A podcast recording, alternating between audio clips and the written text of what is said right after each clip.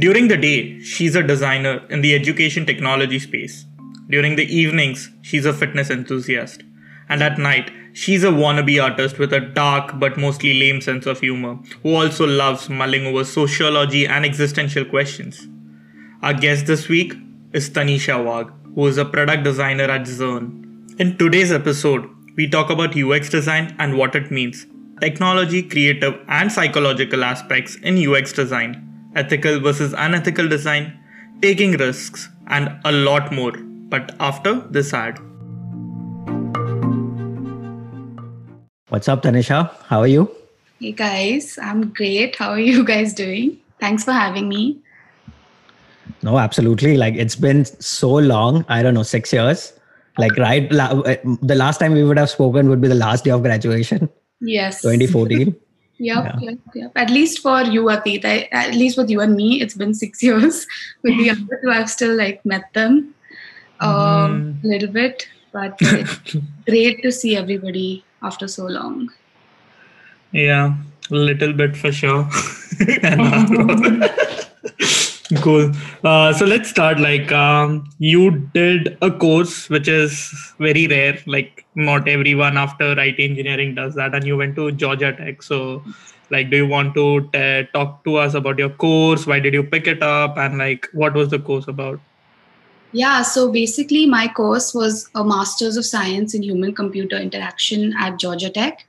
Uh, and it is definitely, it was, I think, more rare when I had picked it back after DJ Sanghvi. Uh, but at that point in the fourth year of engineering, it seemed like the natural way for me to go, specific to me, because uh, I always had more of an inclination towards the arts and creative side of things growing up. So even when I picked engineering as my step after the 12th standard, my mom was actually in shock. She's like, wait, but how come engineering? She's like, I thought like if you get into Xavier's, you're going to go there. It just seemed natural. Uh, but at that point, I had made like I had decided to go with engineering for a variety of reasons.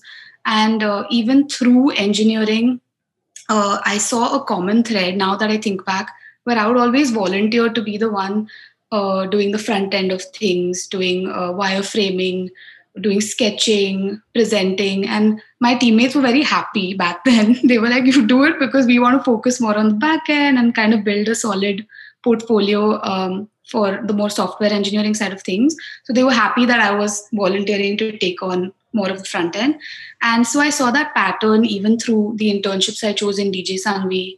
Uh, even my final year project with IIT, which I'm so glad I got to do um, through all of that, I had ended up actually doing the work of a UX designer without knowing that that is a field that exists. Um, and my cousin brother had actually done MSHCI at Michigan just two years before I did. So I had started becoming aware of the field.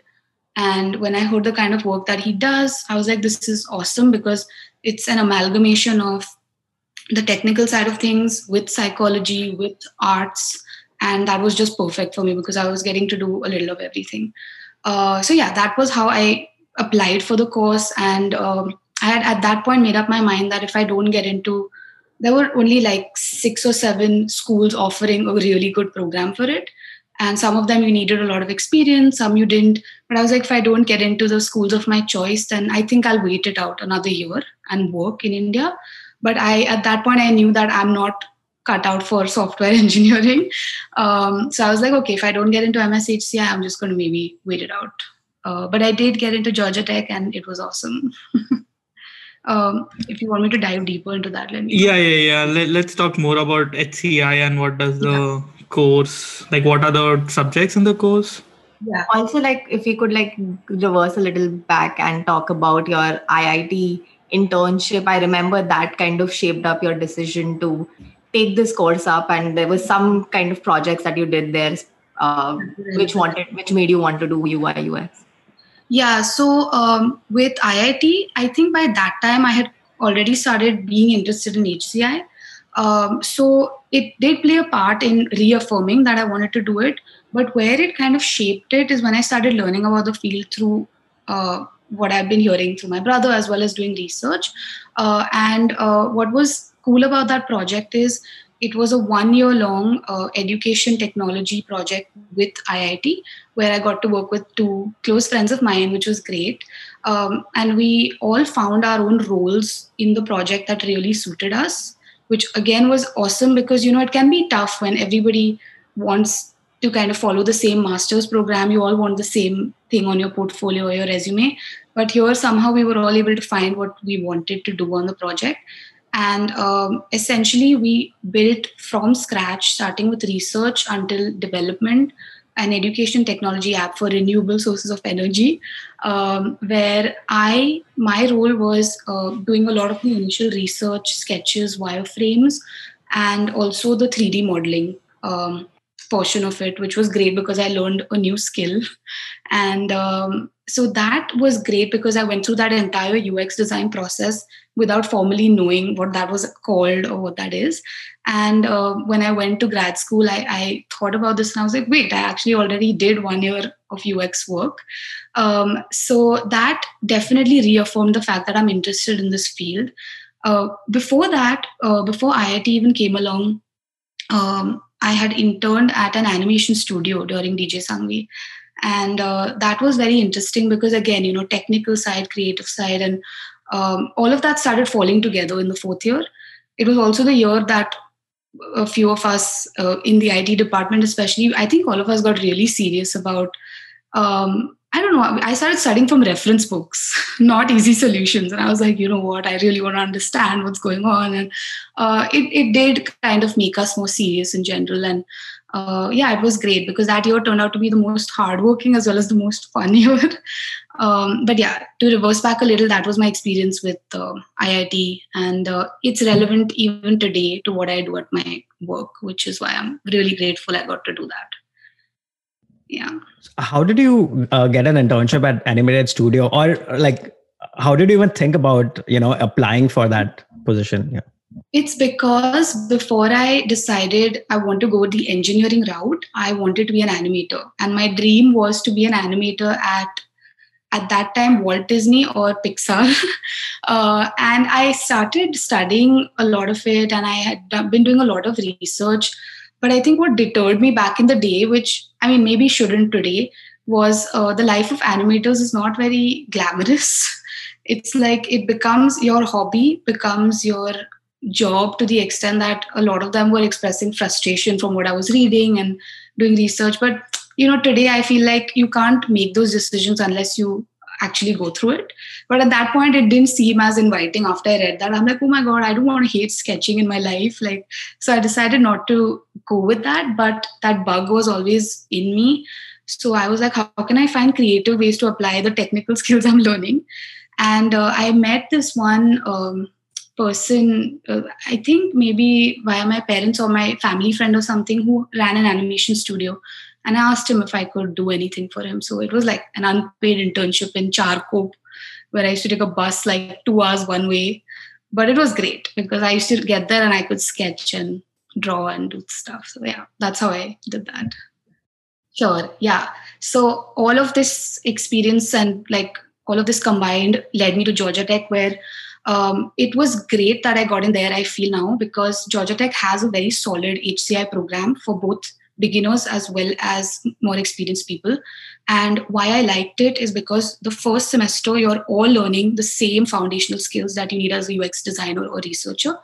And that's what happened where we learned you know research methods we learned uh, foundational courses we learned what is hci like what are you doing with it what are the applications and that's important because all of you are grounded in the same way um, but then after that, you're allowed to kind of go in and dabble in different fields. So if I want to do more interface side software things, I there are courses for that. If you want to get into virtual reality, there are courses for that. Um, I did some industrial design courses where I worked with Arduino and I made like an alarm clock, like a physical, tangible alarm clock. Um, and there was also an amazing course I took called Technology and Poverty, which was right within my wheelhouse of things. And uh, so my point is, we got to really dabble in a wide range of things. Um, and the other nice part about being in that program was, like you said, it was pretty rare when I like when we graduated to choose that, right? Because it's newer, it's not as technical. Uh, but my course was only 50, 40 or 50 people, extremely diverse from all perspectives because there were there was a 56 year old student in my class. Like he was there to change careers. Um, there were people from different ethnicities. There were people from um, different backgrounds like fine arts and industrial design and psychology. Uh, and everybody brought something new to the table. And so, overall, it was a very positive experience because I just got to work with different kinds of people, different perspectives, and got to work on a lot of cool projects. Um, again, when I think about it, the common thread in all my projects was education uh, whether it was educating people about domestic abuse. Like one project was that, where I was showing data related to that and like giving creative ways to look at that. Uh, the other, my master's project was actually an edutech project related to quantum physics. But now that I think back, I'm like, shit, I really liked edutech the whole time. Um, but yeah, that was my master's in a nutshell. Is got to dabble in a lot of different things. Uh, I also did a an internship with AT&T where I got to experience what it's like to be a UX designer in a big firm where things move slowly.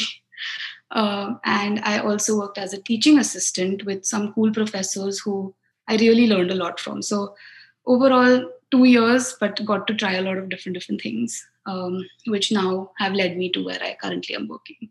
Speaking of, uh, where are you currently working? So I'm currently working at uh, an edutech nonprofit called Zearn. And Zearn's mission is actually to make every kid love learning math. I'm not even kidding, like, this is their mission. and it's really cute. It's really um, lofty, the mission, but they're doing it. And they're managing to um, kind of lay out a curriculum where kids not only practice activities and do things like that, but they're actually learning math foundational skills. Um, and it's free of cost for for students, um, which I think means a lot to people from certain communities. Um, but yeah, I'm currently working there as a UX designer, but I'm also learning a lot of visual design skills, uh, which to get into that a little deeper, my um, career arc so far has been interesting because my first job, I used to make way more high level decisions, like I was leading projects, I was um, doing more innovation strategy work because I was working with clients like Coke and Wells Fargo and Bank of America. And like an agency work or an agency job is very fast and you're delivering things in like three months and four months and they're big things. Like, anyway, that is a different conversation only. So that was one thing which was awesome because, um, again, I got to learn a lot of, learn to work with a lot of different kinds of people uh, I've had brainstorming sessions back at the old job where it was just me, one young brown girl, talking to five white men who are 50 and older. And it was quite intimidating. Like you walk into a room and you're like, okay, I what I'm saying, I don't even know why you want to listen to me, number one. But secondly, I guess there is something sensible in what I'm saying. But there were these moments in those companies because you're just working with those kinds of people um, overall very positive experience again at Sparks Grove. Uh, but Zearn, yes. So right now I'm doing a very opposite kind of thing of that, where I'm making more uh, detailed decisions about things. I'm kind of getting into the nitty gritties of design, uh, working with design libraries, and it's more of like a job that I would have started with relative to what I did at Sparks Grove. and I love it because uh, it's somehow uh, given me a lot of confidence on the technical side of things as a designer, which I feel was the one thing lacking from my previous job. Uh, there, I got a lot of confidence with other things like client relationships and communications, but here it's like I'm designing one product and one thing for a long period of time, and we're really trying to perfect it over time. And that is, I feel it's really important in life if I want to become a manager of something or like the CEO of something. I, I would like to know what it is to actually get your hands dirty and understand the nitty gritties of things. Uh, so at Zearn, I'm doing that. I'm currently working on uh, middle school stuff where I'm designing tools and activities to help them learn math concepts faster. Uh, so it's a mix of UX and visual and research, and it's been really nice so far. So you said something about uh, design libraries. What are those? Okay, so design libraries and design systems are basically um, these tools that companies create for themselves so that all the work that comes out is consistent and not all companies have that because like when it's a fast moving agency or a newer company um, you're kind of just trying to get things out of the door. So all your deliverables look different. So wireframe from one designer will look different from another. But as you mature and become more established you kind of want things to look the same. And when you look at a company like Zearn, which is a curriculum for kids, you can't have things looking different because they'll get confused and they really do get caught up on the small things. So that's what a design system does essentially is just help you uh, uh, make everything consistent so that if a designer leaves and a new one comes on, you're not onboarding from scratch. You just be like, okay, study the design system and pick and put elements from there whenever you need. Mm-hmm. Also, you like told told us that you started your internship with like a very big firm. Then your first job was kind of an agency job, and now it's more of a uh, I wouldn't say startup, but like a smaller team and like doing a lot of things hands on. So, out of all three experiences, like, can you pick one thing that you loved about it and one thing that definitely could could be a reason you probably moved on to the next one or things that you saw could improve there? Oh yeah, absolutely. So that's interesting because it did shape my understanding of a big firm. You know, um, uh, so AT and T was honestly, I've touchwood. I've worked with great people, and I think you could work at the best company, but work with really shitty mentors or shitty people and have a bad experience. So for me, all three touchwood so far have been good, positive experiences. With AT and T, what I realized is, firstly, culture fit. I don't think I'm, it's for me. and uh, very nice people but again things move slowly. So if i want to make a decision about a button being somewhere it takes time for them to kind of you know move that forward. And uh, i don't know that didn't seem so appealing to me to continue working there for my whole life or at least for the next few years. So i'd always gravitated towards smaller faster companies and that's why sparks grove when they came along it was very exciting because uh, I knew somebody who worked there before. They had very good things to say. Uh, so with AT&T, I would say what I learned is structure, and I learned um, that testing is given a lot of importance. Uh, where I was testing with kids actually, and uh, literally getting to the details of things and making one thing perfect is given a lot of importance in a company like AT&T. But what I didn't like again is what I said is uh, slower at that point in my phase was not appealing. So then moved on to Sparks Grove, where what I liked about them is I got a crazy range of experience in the first two years of my career, literally making decisions that I was like, are you sure you want me to be the one making the decision? But you kind of are thrown in the deep end and you learn fast. And so that gave me a lot of confidence. Uh, what I did not love about that is there was not much structure in the design team in terms of the design system. Everything looked different, and after a point, I'm like, okay, I can do this kind of work. I, I'm I'm good at being a design consultant, but I also want to be a designer and like get in and make things and not have them go into a black hole because with agencies you put things off to a client you hand them off and then you just don't know where your design has been and after a point, that started getting to me because I'm like, I don't know what impact I'm having. And with Zearn right now, what I love is I can see the impact I'm having. I can test with kids in schools. Um, and I get good sleep at night knowing that I'm contributing to a good mission. so overall, with Zearn, it's been pretty positive so far. Um, yeah, that has been my experience. And one thing I'll add sorry if I'm rambling, but one thing I'll add, which I think people who are listening to this, uh, who are younger, and I, I, feel like it, it helped me when I heard it. When I got uh, my first jobs, um, I had got one from a more like a bigger firm, stable company, and one from a company like Sparks Grove. And I remember talking to one of my professors who is very relatable and she's cool and she'll help you think through these things and I'd gone to and I'm like, you know, I'm really having a hard time whether I should go for this company, which stable, like big name, all of that. She's like, listen, you're at a phase in your life where you don't, fortunately, don't have a lot to lose and you don't have a lot of commitments. So just take a risk. If you're feeling good about the smaller company, just go for it. And I think that matters to be, you know, to be told that, listen, you're not as significant as you may think you are. And one decision is not going to ruin your whole life. Uh, but it was really good advice, I feel, for me. So, yeah, that helped me decide Sparks Grove. Nice. So uh, you said you you have like a UX role, right?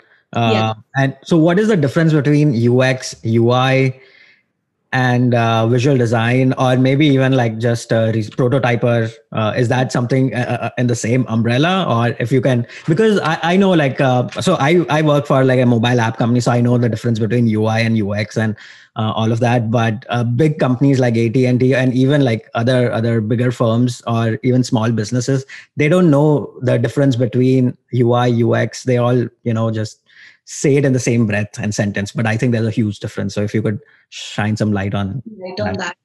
So I can shine light based on my experience, which has been with mainly smaller companies. Um, if I were to apply to like a Google, there is a specific role for UI, specific role for UX, specific role for UX engineer, which honestly I don't know what that means, but I'm sure there is a lot of like responsibility with that role too.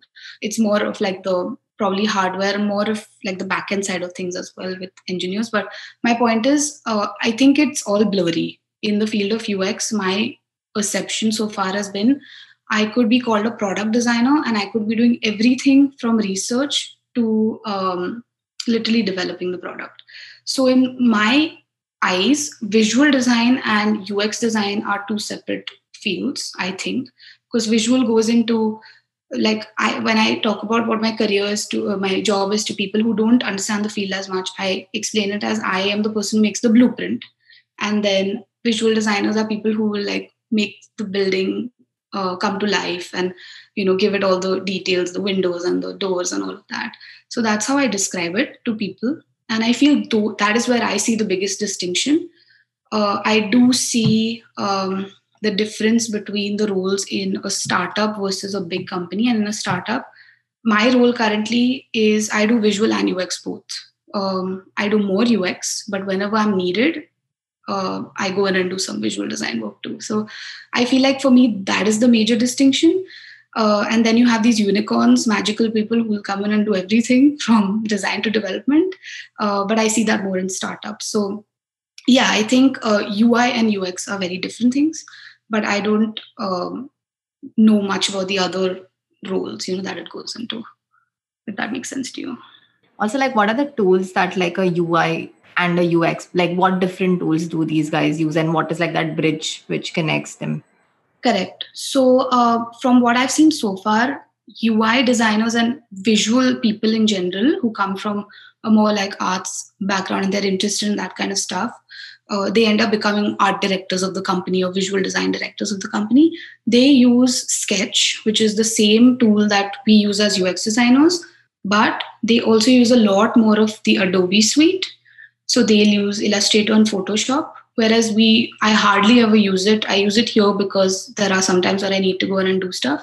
But I mainly work in Sketch, and I work with tools like uh, Paper and Dropbox and things like that to do my research, um, to build my research.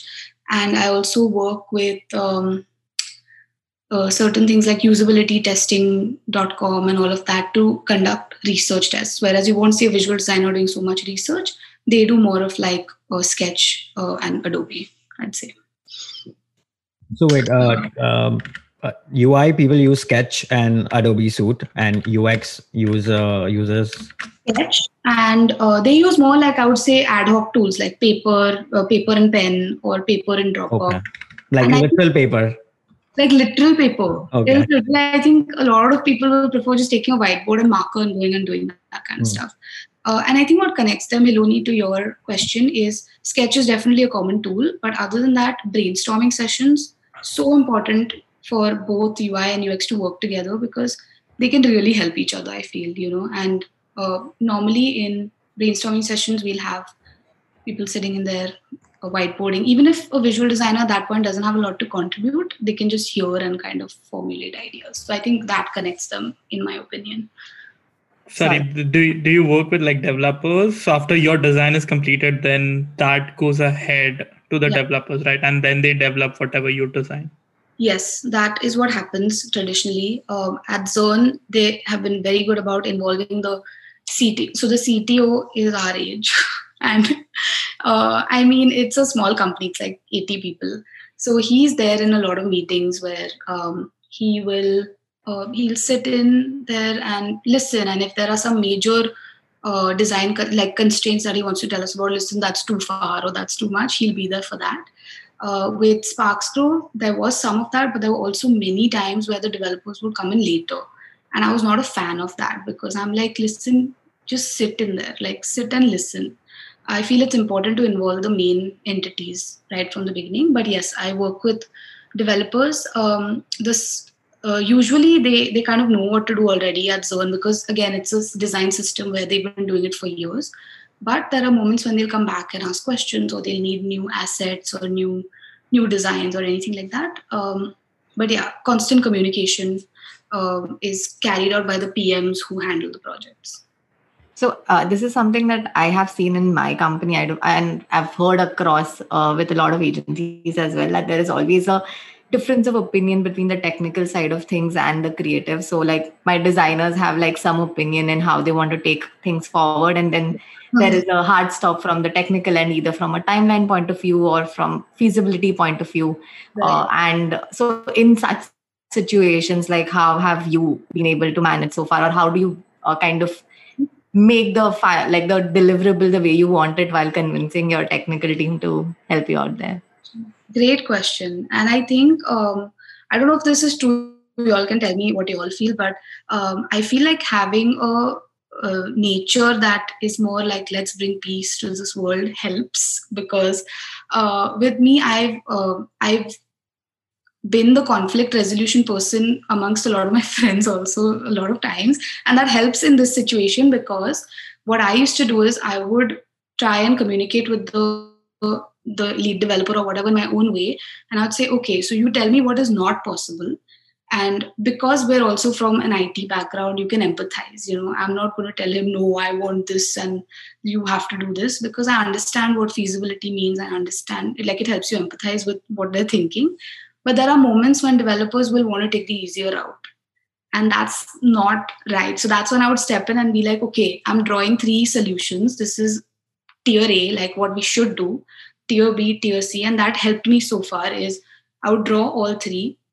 And then I'd say, look, is tier A possible? Okay, if it's not possible, let's move to tier B and tier C. So I would just draw out everything, uh, but try to find the balance between what we need for our users and what is easy for them but it was a lot of communication a lot of like drawing and a lot of like okay the na tera na mera like barter system types and reaching a solution uh, that worked for me so far um, but i think yeah you got to communicate with them not keep them in the dark yeah. And i think uh, your program where you're working with people from different background at georgia yeah. tech also helped with that right? You could speak different languages. You could understand. You can sympathize better. Yes. I think it helps because you just meet people with i mean they are better at something. Somebody from a psychology background has had a lot of trouble with certain technical things and vice versa. So you just learn key okay there's a give and take in everything and you learn to collaborate.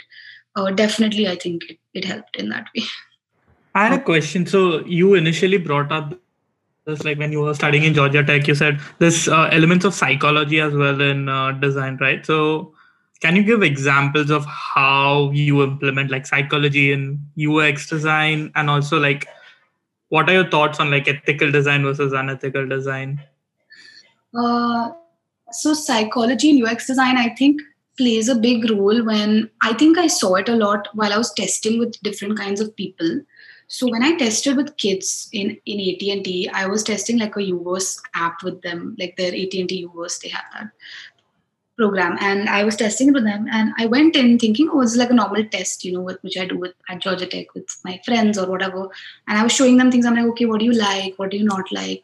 And all the most of the kids were like, yuck, I don't like this because it's green and I want to like, uh, you know, I want it to be purple or I want it to be this. So uh, I feel like that aspect of psychology kicks in because you're like, okay, my user is different and I need to understand what my user wants and you have to as a designer you may think you know what's best but then you're like i need to step in and kind of uh, not put those blinders on and just listen like sometimes you just have to listen to what they need uh, so from that perspective i think the psychology kicks in when you uh, make products for different kinds of people. And then with ethical and unethical design, I feel like there are certain things that you should keep in mind as a company today. Make design accessible, like make it um, like follow color guidelines and font guidelines that most people can use, right? Because now with students, we try to not use very jarring colors. We're trying to keep in mind color blindness. Uh, I think those are basic things that now, I mean, it's time for it. You know, it's not like a choice.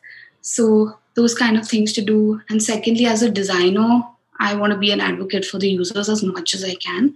So trying to find that balance of, you know, I want to make things for you, but sometimes I know better, and then like trying to find that mixture.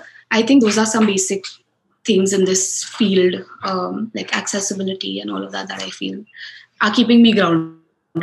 There's a lot of companies uh, work with UI UX designers and kind of the primary thing that they want or the end goal that they want out of the design is that people stay on the app or people stay on the website and i don't know if it's the jargon's used well but it's called some stickiness uh, yeah. yeah so uh, i mean is that something that you consider ethical one? And uh, if that is something to be implemented in a right way what would that be? So um, i don't i personally don't get into a lot of that or my role doesn't get me into a lot of that today also because right now though i'm working in such a niche field such a niche role. But from what i've seen in the past i think it's important to know what your users are doing. So whether it's going in and reading the data even just using Google Analytics, uh, as long as you're doing it the right way and not in an intrusive manner where you're, you know, uh, creeping on people, uh, I feel like in that way it's important because if you don't know what's going on, you're not going to learn and grow as a company also. Uh, but like at Zearn, for example, I know we read into data where we need to understand okay so the signups this month was so many were not so many so many kids are not doing this so many are not and that stickiness can be improved with that. And testing is a part of that where we test and we're like you know what people are not responding to this anymore. So maybe we need to like update. So i think if it's done in the right way um, it's good and it's, it'll help you grow in my opinion. Um, yeah. instagram's apps redesign that recently came where you know that button where previously it was heart where people used to go yeah. and see likes and all that. They put a shop button there now so everyone is like by yeah. mistakenly. So who takes that decision? Is it the developer or the ux designer? I mean i'm assuming that would be something a designer makes or designer or like the researcher at the company. But that's damn annoying man. Like like that that is annoying. So from that point of view i don't know if it gets into ethics but it's just annoying to a user where you're like you're forcing me to change something and go to a shopping link, not even something different. Yeah. So I yeah, Snapchat have felt that like they changed their UI and they suddenly had such a big loss in the users. I think we were those people who were like big time Snapchat users back in college, and suddenly we saw a big change in the UI, and all of us were like dropped off from the app itself. Yeah, I feel, old. I feel like a lot of them take risks, and sometimes I wonder why you're taking like your model is working. Obviously, improve your design and stay updated, but I wonder what goes on in their mind when they're like, let's just totally transform everything because mm-hmm. people don't like change, you know, in general. Um, but yeah, it's interesting to think about that. I just don't have much insight into it. Even when like Jony Ive, like they switched the Apple icons from the old boxed ones to that colorful ones, like there was so much backlash. Must be, dude, because people imagine you're looking at the same thing like 10 times a day and then suddenly you see something different. Like, I don't hate it, but I don't like it, you know? Yeah so, uh, how do you continue to learn things in your field? Uh, do you have any systems like you have subscribed to maybe podcasts or newsletters or mm-hmm. just meetups or something like that? Yeah, so I think uh, with my previous job and back in Georgia Tech, I used to do a lot more of that actively because uh, the kind of work I did also kept varying over time. Uh, currently, I don't do as much of like meetups and stuff just because, again, it's such a niche field that I'm working in. Uh, but the way I keep myself educated today is I just try to understand more about the education industry and I try to read more of the research related to curriculums and I try to actually do the math myself before I design because that is something we, we all do at the companies really understand what we're designing for. So that is more what I do today. But uh, back in the day, uh, before this job, I used to do, um, I used to look at Medium a lot because Medium pay people put their own opinions about design. I like to read that. Um, there's this company, uh, well established company called Nielsen Norman Group, and they are kind of like part of the founding fathers of UX. Um, they have that credibility where they go into research about um, usability principles and all of that. So when I forget sometimes things, I'll go and I'll read that stuff. So it's called nngroup.com. And then uh, I know a lot of designers get inspiration from Dribbble, dribbble.com, where people put up their creative stuff. Uh, and then there are other couple um, like UX Planet, um, where uh, again experts go in and put up little snippets and blogs, blog posts about the most relevant topic. So I think I, I look at all of that from time to time. But uh, today, yeah, it's more go in, understand the education industry, and stay up to date with design principles is what I try to do. And what is like the natural progression uh, in your career? Like after like 10 years, would you mm-hmm. be like the director of um, UX or is there like a director of UX or is called something else? Yeah, so there is a director of UX. Uh, the natural progression, the most generic one I can think of would be you start at like UX designer, then you go to something like senior UX designer or UX designer two. Uh, then you go into manager, where also you're doing a lot of UX design, but you're probably just handling a team as well and making higher level decisions. And then after, yeah, like you said, eventually it would be UX director.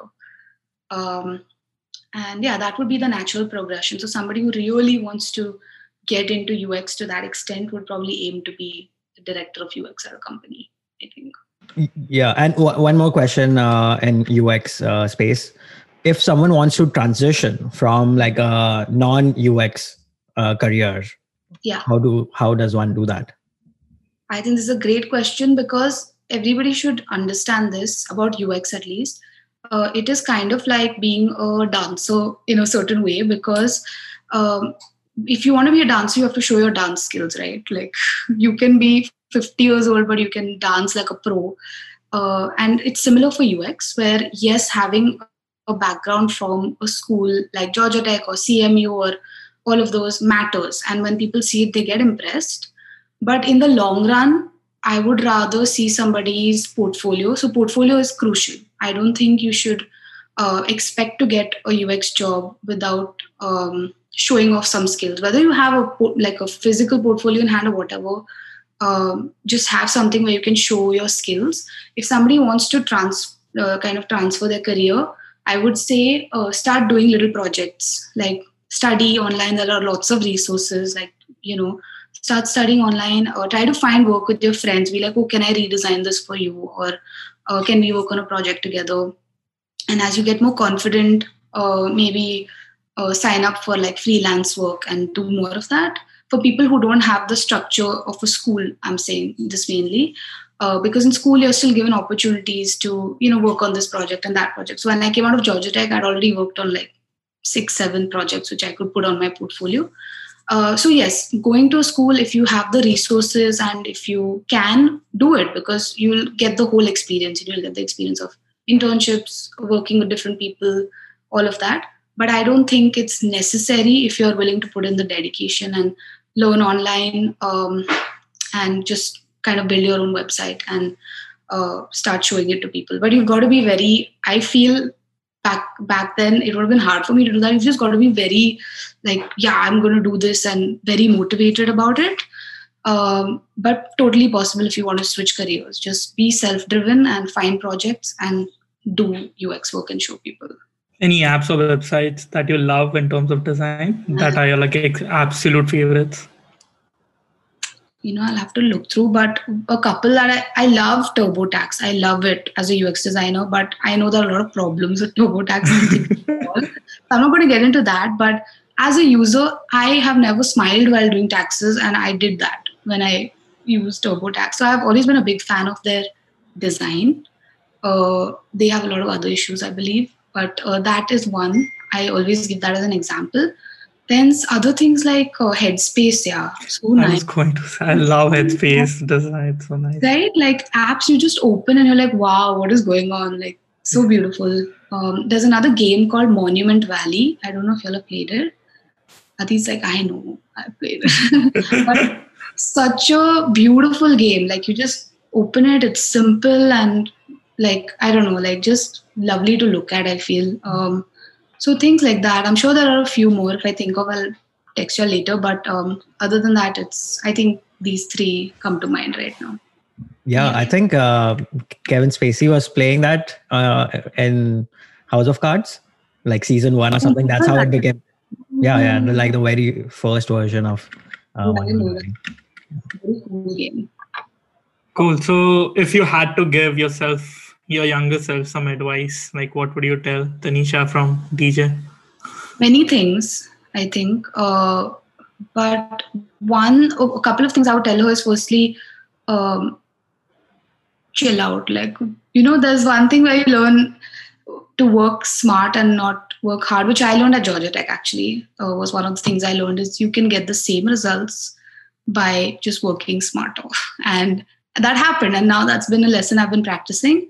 Um, another thing would be I think I was a bit of a worrier in general, like not even related to um, studies or anything. It was just like if something would be in my head, it would just be in my head to the extent that it would gnaw at me.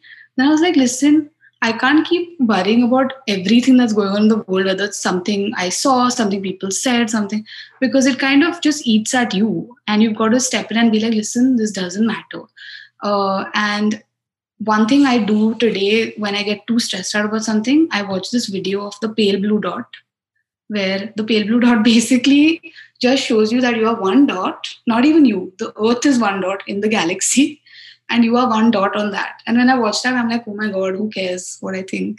I just like chill out after that. So yeah, I would just tell her um, on the on the learning side, I would be like, you know, take it easy, don't get too stressed about stuff, make mistakes and don't chase perfection because it doesn't exist. Um, and on the positive side, I would tell her, yes, keep your fitness going because I feel like that's something that really grounded me. And uh, stay weird. Like I would tell my younger self, I would say, stay weird. It it works and it's good. Nice. I have like an annual tradition. On my birthday, I watch five videos, and Pale Blue Dot is one of that videos. I watch those five videos like every every year. It's it's a beautiful. You're like, who are you? Like, to heck on. so yeah, gives you gives you a good perspective. Absolutely, yeah, yeah, yeah. Uh, so what's next? What's next for you? What are you excited about? Uh, it's like for so i think what's next for me uh, number one you all know i'm moving back to india for good which was a very big decision um, but seems like the right decision and the right time. Uh, but for the first time i feel like i don't have a concrete answer about what's next and i'm going with it. I'm like okay it's cool. Uncertainty is good. But uh, as of now i'm going to continue to work with my company in india for the next how much of a time i can. Um, from there. And then at the same time i want to kind of understand more about the education space in india see if there's something i can get into over there uh, over time. Uh, so i'll be looking into more of that once i get there. And uh, at the side if time and i mean not time but uh, at the side i would also like to get into the fitness industry a little bit and um, see if i can do a side hustle related to that uh, yeah, so for now, that's the plan. Hopefully, someday I'll have my own business where I can do all of this. I don't know how, but a little bit of fitness, a little bit of design. Um, but yeah, that's the plan. Vague as of now. Yeah. Great. We'll move on to our next segment. It's called the top three. And uh, we love some recommendations from you. It starts with the top three books that you recommend, and what which is one book that you have gifted the most. So one book I've gifted the most is from the set called uh, I think it's called Mindfulness Essentials uh, by this um, ancient ancient uh, Asian uh, writer, and I think he's like a meditation practitioner. His name is I don't want to uh, say it wrong, but it's like Thich Nhat Hanh, and uh, he writes these books about how to walk, how to sleep, how to love, and they're these tiny books with cute pictures and it's just like teaches you about small things like how how to walk mindfully. Like when you take a step don't just take a step like you're sleepwalking. Think about everything you do. And i love the way he's done it. Tiny books but i've gifted it to a couple of friends actually already. So that uh, i've gifted the most but then there are some others that I really like. Uh, one is an essay by this lady called Chimamanda Adichie. She's like a uh, author and feminist, and she you should watch her YouTube video. I think everybody should. Again, her book is like it's this tiny. It's an essay, but I feel like all women, all men should read it because it just helps you understand what being a feminist is, which is not what so many people think. Dude, I have read it, and I I made like all my cousins, like thirteen year olds, fifteen year olds. I made them read it. Yeah, it's just so nice, and she says Yeah. it so well. Um, so that is one, and then uh, the girl on the train, man. That is a book I read recently, and it's so twisted, and you just won't look at anybody the same way. Uh. Oh my god. Girl on the Train is by the same author who uh, uh, also, I mean, that movie I forgot, Gone Girl. It's the same Yeah. author. Yeah. yeah, that's why. So Yeah, dude, it's so twisted. yeah, correct. So, uh, top three movies, TV show recommendations. Um, one is all time uh, Pursuit of Happiness. Just too good, that movie. I don't know. I just love it. Um, second, I really like motivational sports movies. So whether it's Chak De India or it's Mary Kom or it is, which was the other sports movie, man? Karate Kid, the newer one though. Uh, I just love those movies. Um, I just think they're very inspiring. Uh, and uh, Chak De India, I've kind of gone through that myself uh, in the throwball field. So I was like, yes, I feel you. Like I understand. Um, so that, and then then there are hundred more like Harry Potter and this and that. But yeah, Cool. The next one top three podcast or YouTube channel recommendations. So one, which is probably you all have probably heard this from a lot of people, is uh, "How I Built This" by Guy Guy Raz, and uh, I just like the way he tells the stories and how learning about how different people are uh, building their businesses and stuff. And second is this podcast called Strangers, which is awesome. But just a disclaimer, it's very dark, like very dark sometimes, but captivating stories about people around you who you would never know do the things they do. Uh, very cool and very creepy at the same time. But it's called Strangers. Uh, but yeah, I would say these two are my top right now.